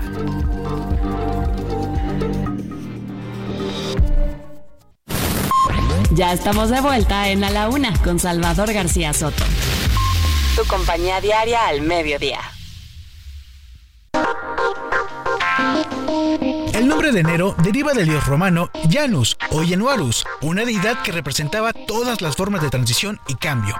Por esta razón, enero es el mes que da comienzo al año nuevo, y con esto muchos inician nuevos ciclos, en el ámbito profesional, personal o familiar. Dos de la tarde con 32 minutos. Regresamos con usted aquí en A la Una con más información y lo estamos haciendo con esta canción de La Oreja de Van Gogh, esta banda española del año 2003. La canción se llama 20 de enero, porque el 20 de enero se celebra el Día de San Sebastián, que en España es todo un acontecimiento. Hay fiestas en muchos pueblos de España, sobre todo en la ciudad de San Sebastián, que se ubica en el País Vasco. Eh, pero a lo largo de España es una, una de las festividades religiosas importantes, populares. Como en México, fíjese aquí, en la Ciudad de México, en el pueblo de Axotla, que está ubicado en la alcaldía Coyoacán, aquí en la Ciudad de México, también celebran eh, la fiesta de San Sebastián, que es el patrono de este pequeño pueblo que está ahí atrás de los viveros de Coyoacán, para que usted lo ubique si me escucha aquí en la Ciudad de México. De ahí viene el nombre de esta canción, que cuenta la historia de una pareja que se conoce justo en la fiesta de San Sebastián. Estamos despidiendo musicalmente al mes de enero. Que te vaya bien enero, con todo y tu cuesta. Bienvenido febrero. El ojo público. En A la Una tenemos la visión de los temas que te interesan en voz de personajes de la academia, la política y la sociedad. Hoy escuchamos a José Narro Robles en Un México Nuevo. El ojo público. Muy buenas tardes tengan todas y todos ustedes. Saludo con mucho gusto a Salvador García Soto, al equipo de producción y en especial a Rubén Esponda. El día de hoy me voy a referir a un tema doloroso al caso de la violencia y a una de sus mayores expresiones, los homicidios. Inicio compartiendo con el auditorio dos definiciones técnicas. En primer término, el concepto de epidemia, la que se produce cuando una enfermedad incrementa el número de casos de manera importante en un tiempo relativamente breve. Por otra parte, el término endemia, que en epidemiología se utiliza para referir un proceso frecuentemente patológico que se mantiene de forma sostenida y estacionaria en una población durante periodos prolongados. Pues bien, de conformidad con lo anterior, México ha vivido durante los últimos tres sexenios una epidemia de homicidios, como se refleja en los números que daré a continuación. Simultáneamente, la violencia se ha convertido en endémica en nuestro país y lo peor, nos estamos acostumbrando a ella. Permítanme recordar que en el sexenio del presidente Vicente Fox, cada año se registraron en promedio 10.000 homicidios. En el periodo del presidente Calderón, la cifra se duplicó, en tanto que en el sexenio anterior el número de homicidios anuales superó los 26 mil. Lamentablemente, en los cuatro años y medio del gobierno del presidente López Obrador, para los que existe información oficial del INEGI, el número de asesinatos como promedio anual alcanza ya los 35 mil. Esto es un incremento de tres veces y media respecto de los primeros seis años de este siglo. La cifra nos demuestra que las estrategias que se han seguido no han dado resultados y que particularmente la estrategia de abrazos no balazos ha sido un fracaso estrepitoso que debe ser abandonada con urgencia. Resulta imperioso cambiar el rumbo y atender integralmente el problema que puede, por desgracia, todavía empeorar. Nos encontramos dentro de dos semanas. Último minuto en A la Una, con Salvador García Soto. Bueno, pues ah, vamos a información de último minuto. Antes le quiero devolver el saludo a, nuestro colaborador José Narro, el doctor José Narro, con su México Nuevo, que hablaba de los homicidios en México. El incremento de homicidios, dice él, podría considerarse también ya un mm, tema de, eh, que tiene que ver con epidemias, además pues del impacto que tiene en el tema de la seguridad pública para los mexicanos. Habla de políticas totalmente fallidas en materia de seguridad pública a lo largo de las últimas décadas y marcadamente en este gobierno. José Luis Sánchez, ¿qué está pasando de último minuto? Salvador García Soto, hace unos minutos desde la Corte, información que sale calientita, la Suprema Corte de, Justicia de la Nación declaró inconstitucional la reforma de marzo de 2021 a la ley de industria eléctrica, que buscó favorecer a la Comisión Federal de Electricidad sobre empresas privadas. Ha declarado inconstitucional esta reforma que se publicó en marzo de 2021 a la industria eléctrica. La segunda sala de la Corte concedió hoy el primero de cientos de amparos promovidos por el sector privado al establecer que los siete artículos principales de la reforma violan las reglas sobre generación y mercado eléctrico mayorista previstas en la Constitución desde 2003. Así que otro revés para estas reformas y de López no cualquier revés, es un fuerte revés para la administración López Obrador porque el tema de la reforma eléctrica ha sido una de sus prioridades. Él ha querido devolverle la supremacía a la Comisión Federal de Electricidad por sobre las empresas privadas, ha querido también favorecer a la empresa del Estado, lo cual ha provocado incluso ya quejas en los paneles del Tratado de Libre Comercio entre México, Estados Unidos y Canadá. Y hoy la Corte dice que su reforma de marzo de 2021, la llamada Ley de la Industria Eléctrica, aprobada por la mayoría de Morena en el Congreso de la Unión, es inconstitucional. Vaya revés, ¿eh? esto va pues a desatar, como ya decía la propia Corte, eh, cientos, eh, la validación de cientos de amparos promovidos por el sector privado, sobre todo empresas mexicanas y extranjeras que tenían inversiones en el sector eléctrico, sobre todo en energías no renovables, energías limpias, que fueron afectadas por esta ley. Un duro revés el que se le está dando en este momento en la Corte al presidente y dice, y bueno, no dicen, es un hecho, que vienen varios más porque son varias reformas las que está analizando la Corte, reformas constitucionales y legales del presidente López Obrador, que se ha anticipado que varios fallos vienen en contra del gobierno. Vámonos rápidamente a retomar lo que ayer le informé, esta tragedia eh, automovilística, este choque ocurrido en la carretera Mazatlán-Culiacán en donde murieron 19 personas. Hace unos minutos las autoridades de Sinaloa ya elevaron el número de muertos. Ayer quedaron varios heridos y hoy lamentablemente están diciendo que son 22 muertos en este choque ahí en la autopista Culiacán, perdóname, Culiacán, Mazatlán. Manuela Cebes, te saludo allá en Sinaloa. Coméntanos, buena tarde. Buenas tardes, Salvador. Buenas tardes a la audiencia. Comentarte que la Fiscalía General del Estado ha revisado información inicial sobre el accidente ocurrido en la autopista Mazatlán-Culiacán en Elota, confirmando que ahora son 22 las personas encontradas sin vida. A través de su cuenta oficial en la red social X, la Fiscalía ha instado a aquellos que sospechen tener un familiar entre los restos a dirigirse a las vicefiscalías, a la vicefiscalía más cercana, donde se les brindará atención, esto en cada uno de los municipios. Desde la mañana del miércoles ya familiares comenzaron a llegar al servicio médico forense en Culiacán en busca de información y para someterse a pruebas genéticas.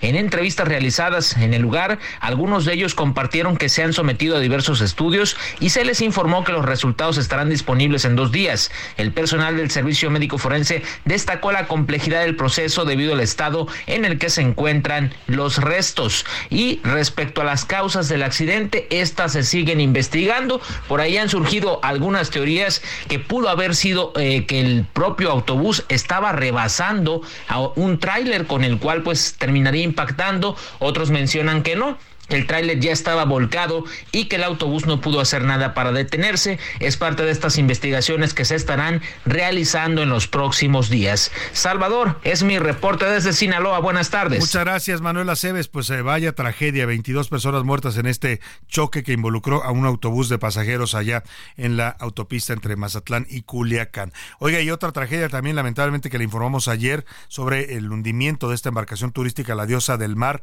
que ocurrió el lunes pasado en Isla Mujeres. Bueno, la Fiscalía de Quintana Roo va a ofrecer una conferencia de prensa. Vamos a estar pendientes de la información porque están emergiendo pues negligencias no solo de las autoridades que deben regular a estos servicios turísticos, a estas lanchas, sino de los propios lancheros. Resulta que la familia que falleció, creo que eran originarios de la Ciudad de México, estaban de vacaciones, divirtiéndose, toman esta lancha y eh, parece que los chalecos salvavidas que usted debe portar obligatoriamente cuando toma este tipo de servicios en el mar, eh, pues eh, no, no tenían ni siquiera broches que se amarraban con, con correas para que se dé usted una idea de el estado en el que estaban y bueno pues están surgiendo versiones que aseguran que había muchas irregularidades en esta embarcación y por supuesto tendrá que haber eh, por responsables de esto que fue una negligencia criminal que le costó la vida a eh, nueve personas, imagínese usted. Ya los cuerpos de varios de ellos están siendo trasladados vía aérea a la Ciudad de México. Le vamos a estar reportando. Está detenido, por cierto, el capitán de esta lancha, identificado como Ramón N. anni. Vamos rápidamente al tema de los eh, partidos políticos, porque, oiga, está habiendo muchas renuncias, hay reacomodos, no solo los chapulines que brincan de un partido o de un cargo a otro con el tema de las elecciones de este año, sino algunos que se dicen decepcionados de sus partidos, en muchos casos porque no los apoyaron para ocupar una candidatura, pues están renunciando. Es el caso de Héctor Astudillo, fue gobernador de Guerrero de 2015 a 2021, antes de que la llegada de Evelyn Salgado, la actual gobernadora morenista, él era, era militante del PRI y acaba de anunciar que se va del PRI porque dice que el PRI se convirtió en un grupo sectario. Escuchemos. Ya no me siento del PRI de hoy, que se ha convertido en un grupo sectario, sin ideología, sin debate, ni mucho menos reflexión. He protestado desde que el presidente del PRI nacional se apropió de las facultades de las bases municipales y estatales para poder hacer lo que solamente a él le conviene y no al turismo nacional. Pues ahí está la queja de Héctor Astudillo, es en contra de eh, Alito Moreno, Alejandro Moreno Cárdenas, el dirigente nacional del PRI, y otro partido que sufre una baja importante, en este caso en la Cámara de Diputados, es el PRD. Luis Espinosa Cházaro, quien era hasta ahora el eh, coordinador de la bancada perredista, confirmó su renuncia no solo a la coordinación parlamentaria, sino también a su militancia en el Partido del Sol Azteca, porque dice que ya no cree en el liderazgo de Jesús Zambrano. Lo acusa de no respetar acuerdos firmados en el que la candidatura por la Ciudad de México sería competida a través de un método democrático. Tengo el gusto de saludar esta tarde en la línea telefónica al diputado federal Luis Espinosa Cházaro. ¿Cómo está, eh, don Luis? Buena tarde. Buenas tardes, Salvador, para ti, buenas tardes también para todo el auditorio que nos escucha. Pues esta decisión que toma sin duda es un golpe para su partido en las condiciones actuales en las que se encuentra el PRD. Pues sí, doloroso para mí renunciar a 17 años de militancia, siempre estuve en el PRD, en la corriente no izquierda, conocida como los chuchos, trabajé muchísimo por el partido, en la coalición, eh, antes, en las primeras coaliciones en 2010 pero pues hay ciclos que hay que cerrar y yo no participo de cosas en las que no creo. Creo que Zambrano no está haciendo las cosas correctamente, ha tomado decisiones que no comparto y por lo tanto, pues para no lastimar al grupo parlamentario, porque mi problema no es con los diputados y las diputadas, renuncié a la, a la coordinación y efectivamente en la Ciudad de México había un acuerdo firmado y presentado ante el Instituto Electoral de la Ciudad de México donde tendríamos un eh, proceso parecido al de la presidencia de la República con Xochitl Galvez. No se cumplió y jamás hubo una explicación por parte de Zambrano de qué estaba sucediendo. Pues esa es la, la motivación. No dejo más que todo mi agradecimiento a mis compañeros periodistas de, de todo el país.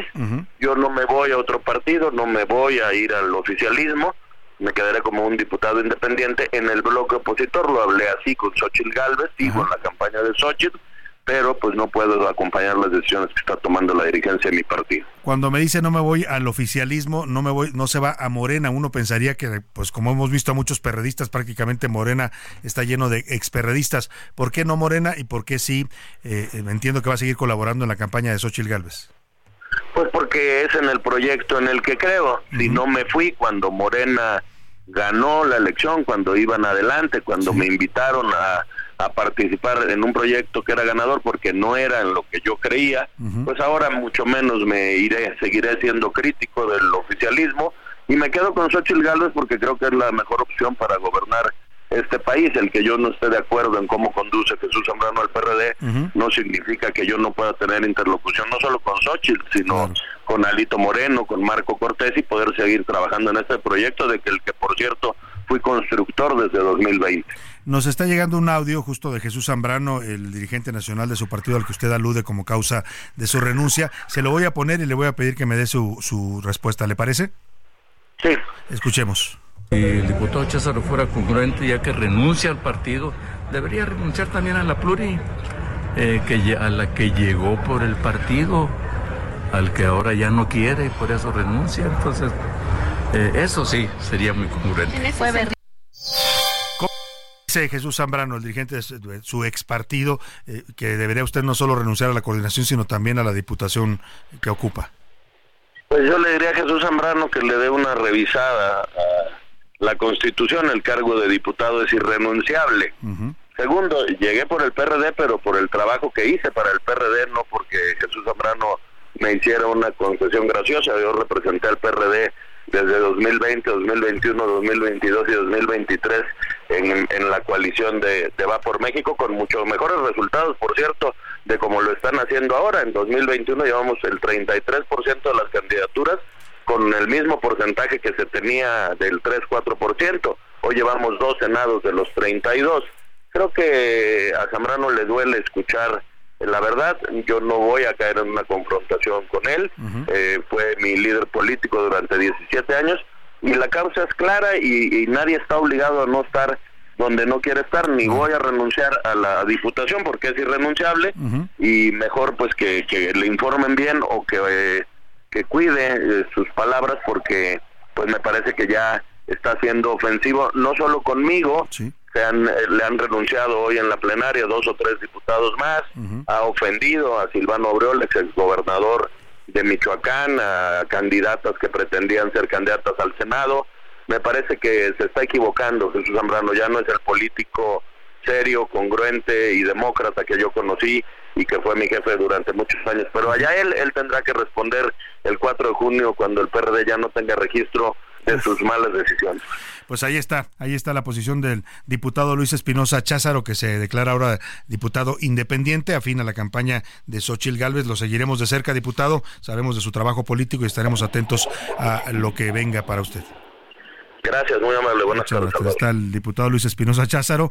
Pues se le están yendo al PRD, de por sí quedan poquitos, ¿eh? A ver quién cierra la puerta, como dicen. A ver quién me apaga la luz. El último que salga que apague la luz. No, con Luis Espinosa Cházaro están renunciando otros diputados de la bancada. Vamos a tener mañana un panorama de qué está pasando con el PRD. Y bueno, vámonos a los deportes. Tiene más información importante el señor Oscar Mota sobre. Ya viene el Super Bowl. Los deportes en A la Una con Oscar Mota. Señor Mota, nuevamente bienvenido. Mi querido Salvador García Soto, ¿cómo estás? Te mando nuevamente un eh, gran abrazo. Continúa obviamente el asunto con el Super Bowl. El día de ayer lo habíamos platicado con respecto a quién iba a ser el local administrativo y demás. Bueno, se confirma también entonces con esto. Insisto, muchos temas que le gustan a los apostadores. Que el equipo de San Francisco utilizara jersey blanco y el equipo de Kansas City jersey rojo. Un pequeño dato para, insisto, los que les gustan esto de las apuestas. Los últimos dos ganadores del Super Bowl utilizaron jersey blanco. Pero en la última vez que se enfrentaron Kansas City contra San Francisco, Kansas utilizó igual rojo, utilizó el blanco, ganó Kansas son algunos detalles que le puede ir dando ahí, obviamente, para que usted pueda ir haciendo su propia apuesta, ¿no? Oye, y ahora que viene el Super Bowl, además de la parte deportiva, los equipos, como dices, las apuestas, pues hay otro fenómeno que se está dando en este Super Bowl, que es el fenómeno Taylor Swift, que ahora ya es como una agente de la NFL. Desde octubre lo hemos platicado puntualmente en este espacio, en los primeros partidos. Para la gente que no está todavía muy familiarizada, le cuento rápido, Taylor Swift es la novia del jugador Travis Kelsey a la cerrada de los jefes de Kansas City, y la realidad desde que está, eh, desde que eh, están los partidos, obviamente, de los jefes, pues no ha generado una, inclusive ya allá en Estados Unidos hay televisoras que tienen la Taylor Cam, solamente le enfocan a ella. Eh, es la mejor amiga de la esposa del mariscal de campo de los jefes de Kansas City, de Brittany Mahomes. Entonces, pues disparó las ventas de jerseys y de artículos. Hay un detalle em, con una e, esposa de un jugador de los 49 de San Francisco, de apellido Suchis, Suchis ella es diseñadora de modas. Bueno, resulta que ella confeccionó con uno de los jerseys de, entre ellos este, el propio Travis Kelsey, desarrolla, o mejor dicho, confecciona una chamarra. Se la da Taylor Swift, le dice, se la regala. el mejor marketing posible. Ojo, aquí hay una lección para emprendedores. Y la señorita Swift se la pone. Se la pone y a partir de ahora ya tiene la licencia oficial de la NFL, esta, eh, esta señorita, para poder fabricar este tipo de ropa, ¿no? Entonces. una mina de oro la señora Taylor Swift para la NFL. 334 millones de dólares. Y fíjate, hablabas de las apuestas sobre los equipos y el juego del, del Super Bowl, pero leí por ahí que también en las casas de apuestas ya están apostando si Travis Kelsey le entrega o no el anillo de matrimonio. Ah, sí, claro. A, Taylor Swift. Hay apuestas sobre eso. Hasta me emocioné, que no Salvador. o sea, si lo, hace en el Super Bowl. Lo sentí así como del corazón. Es que imagínate, vamos a proyectarnos, porque por ahí obviamente lo estaba leyendo. Imagínense lo que sería, supongamos, ¿no? Y, no se vayan a enojar los amigos de los 49, que gana Kansas City al Super Bowl. Y entonces le están entregando el trofeo Vince Lombardi a Travis Kelsey. Al lado llega Taylor Swift. Se funden en un abrazo y en un beso. Y de momento. Y él se hinca. Se hinca. Y le dice. Y le pide No, no, no. you marry me? Eso se transmitiría, oh querido Salvador, hasta en Saturno. Bueno. Increíble. Pues, nos va a preparar un especial Oscar Mota sobre el fenómeno Taylor Swift en el Super Bowl. Justamente lo estaremos preparando y esperemos que ahí obviamente nos estén peleando rápidamente, como el asunto de ayer de Iván Alonso y Miguel El Piojo Herrera, que se cantaron un tiro como en la secundaria. Oye, ¿por qué pasó ahí? ¿Por qué? Escuchemos rápidamente lo que sucedió y se los platico. Eso sí, no respeto para la gente. No respeto. ¿Qué no tenés memoria? no tenés memoria. No faltes ese respeto. No faltes ese respeto. A mí, a mí no me conoces a mí. Vení, vení, vení. No me escuchas. Vení, vení. Vení, vení. Escúchame. Pero vení, vos acá. Están las cámaras. Vení. Vení, vení, le dice. No, y por ahí le dijo otra cosa que no lo puedo decir a No, ahora fíjate, no es por ser abogado del diablo, pero ahora el que se portó bien fue el piojo. El que se vio mal fue Iván Alonso. Esa sí nota que el piojo se comporta en Correcto. ¿Qué fue lo que sucedió? A ver, Miguel el Piojo Herrera en diciembre, o sea, en diciembre ofreció algunas entrevistas en algunos canales de YouTube y demás, y dijo que este director deportivo de Cruz Azul, Iván Alonso, pues no tenía que haber llegado a Cruz Azul porque salió mal de Pachuca porque no demostró algunos asuntos de dinero. Uf. Y esto se lo guardó Iván Alonso hasta finales de enero. Hasta que se lo topó. No puede ser, ¿no? O sea, pues ahí se, la estaba guardando. Mm, pero bueno, ganó Cruz Azul, es lo único bueno. Ahí está la nota. Gracias, Oscar Mota. Vámonos rápidamente, información de último minuto con José Luis Sánchez. Último minuto en A la Una, con Salvador García Soto. ¿Qué está pasando, José Luis? Ya hay reacciones, Salvador, a esta multa que impuso el tribunal. Y lo que dice es Mario Delgado, líder nacional de Morena, es que la autoridad electoral quiere multar al partido por supuestos actos de quienes se deslindaron. Es decir, por el tema de los espectaculares de estos anuncios. Pero no solo son espectaculares, bardas, gastos, un montón de Además, dice Mario Delgado que es una decisión ilegal de carácter político y lejana a los propios criterios del tribunal. Las instituciones, dice Mario Delgado, electorales siguen siendo rehenes y títeres de Lorenzo Córdoba. Vuelve a mencionar a Lorenzo Santo Córdoba. Dios, ya dejen pasar a Lorenzo Córdoba, Mario. Ya Mario Lorenzo anda en su casa. Y cierra diciendo, por eso este 2024 vamos por el plan C para vivir una auténtica democracia en el plan C que dice el señor Mario. Nomás le faltó culpar a Genaro García Luna también de la multa del tribunal. Es que no es cualquier multa. Yo le decía que iban a brincar en Morena 62 millones de pesos. Ahora, el señor Mario Delgado puede decir misa, ¿eh? Y puede despotricar y culpar a quien quiera, van a tener que pagar porque la instancia del Tribunal Electoral es inatacable, es la última instancia. Nos despedimos de usted, agradecidos por el favor su atención. Quédese, quédese aquí en A la Una y en, perdóname, en el Heraldo Radio con Adriana Delgado y el dedo en la llaga. Y yo, con todo este equipo, lo espero mañana. Que pase una excelente tarde, provecho. Hasta mañana. Por hoy termina A la Una con Salvador García Soto. El espacio que te escucha, acompaña e informa. A la una. Con Salvador García Soto.